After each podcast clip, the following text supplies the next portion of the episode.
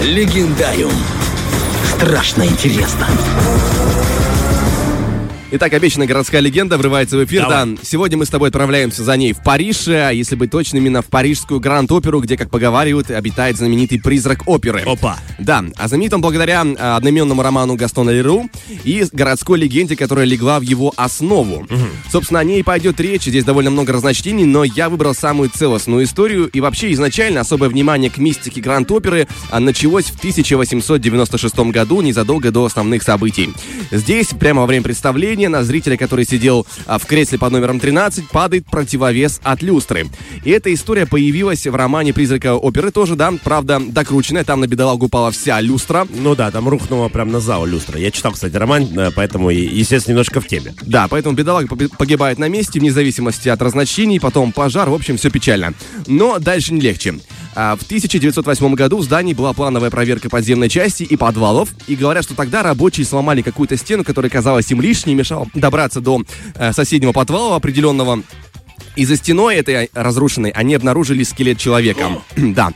Для репутации оперы складывается все как-никак хуже. Поэтому сразу позвали журналиста, знакомого, который славился аккуратностью изложения, чтобы он мог это подать так все спокойно, чтобы газетчики не цепились, да. Типа, э, раствор был хорош, а за стеной лежал, да, как бы, Да. сдалека. И этим человеком был тот самый Гастон Леру, будущий автор «Призрака оперы». А, вот как. Да. Круто. Надо сказать, что у найденного скелета был странный череп, непропорциональный, можно было предположить, что у человека при жизни была крайне своеобразная внешность. Вдобавок на мизинце сверкало дорогое кольцо, судя по форме женское и сделанное по ювелирной моде середины 19 века. А, Гастон Леру удалось разговорить нескольких старых рабочих, которые трудились при опере со времен ее еще постройки ее. Помню я еще на этом месте мы Да-да-да-да. строили оперу. Вот тут и начинается легенда. Они рассказали, что одним из архитекторов был якобы человек с изуродованным лицом. Ему приходилось носить маску. Даже могучие каменщики, да, которые таскали эти камни, пугались при виде его и крестились. Э, ря- э, родом... Роняли камни при этом Да, на да, ноги, да. поскольку, да, надо было перекреститься срочно. И родом, говорят, архитектор был из какой-то французской деревушки. А мать его, когда оказалась в положении, пыталась скрыть беременность и утягивала живот корсетом. И вот поэтому он родился с такой формой головы. А дальше печальнее. Мать продала его цыганам. Те увезли его на восток, и где смышленый человечек выучился на архитектора. Прикинь, он смог найти себе а, применение в жизни. Затем, волею судеб, он оказался на работах при здании, э, над зданием Гранд-оперы в Париже, возле которой потом в дальнейшем и жил. Э, при этом бедняга влюбляется э, в одну из хористок. Та, конечно же, не отвечает ему взаимностью. Потом, э, по легенде, он то ли заманил ее, то ли выкрал, и две недели держал в подвале дома. В конце концов, отпустил ее, потому что смирился, видимо, и понял, что сердцу не прикажешь, и исчез. Говорили, будто бы он замуровал себя где-то в подземельях оперы, как и, видимо, оказалось по итогам легенды. А еще говорили, что будто бы его призрак до сих пор ходит по коридорам оперы и может проникнуть где угодно через тайные переходы, которые же сам он э, построил в толще стен и внутри колонн. Эта история понравилась Гастон Леру, и он, э, скажем так, э, посмотрел на нее с, с таким взглядом, типа, недостаточно романтично и зловеще. Маловато, говорит.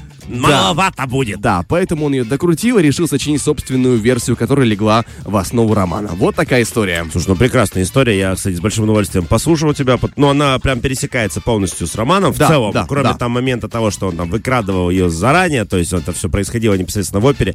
Ну и плюс он сделал его еще не только талантливым архитектором, но еще и музыкантом э, в рамках... э, Да, он даже прекрасно слышал, и плюс он жил в подземном озере, то есть там под оперой как будто еще была какая-то гигантская пещера. то Оно и находится. Прямо под сценой в опере находится озеро. Там было сделано... эм, такая была проблема, да. когда... А, вас- это правда, да? Да, да, это О! реальная история, потому что строили Гранд-оперу еще при Наполеоне Третьем, и там какой-то был очень своеобразный архитектор, и начал такой, вот это место все строим. И находит прямо вот э, на том месте, где должна бы находиться опера, находит озеро. Они такие, а что делать? Давайте построим рядом резервуар, чтобы часть э, озера отходила, и как бы был баланс, условно. А дальше воду использовали для гидравлических э, э, механизмов. Ага, я понял. И прямо под сценой, где выступают артисты, и все об этом знают, находится, по сути, старое, старое озеро. Круто. Слушай, я Да, не знал. да. Я думал, что это как раз выдумка вот этого Гастона Леру. Но, кстати, действительно, роман очень интересный. Если не читали, почитайте. Если не смотрели кино, обязательно посмотрите. посмотрите, ну, великолепный мюзикл. Я не помню, к сожалению, кто режиссер. Я когда-то увидел его, когда он только вышел, я был, конечно, поражен. Я тогда еще э, похвастаюсь, я посмотрел в первый раз, услышал, что такое система 5.1 звука, вот это Dolby Digital, вот это. И я именно на этом э, системе вот это все смотрел и слушал, было, конечно, невероятно. Поэтому, если у вас сегодня романтик наклевывается с вашей какой-нибудь половиночкой там, включите-ка и призрак оперы, тем более там есть жуткие моменты, она к вам будет прижиматься, там, как говорится, будет наклевываться. Владик, правда, спасибо огромное тебе за историю, ну реально крутая штука, правда крутая. Да. Фреш на первом.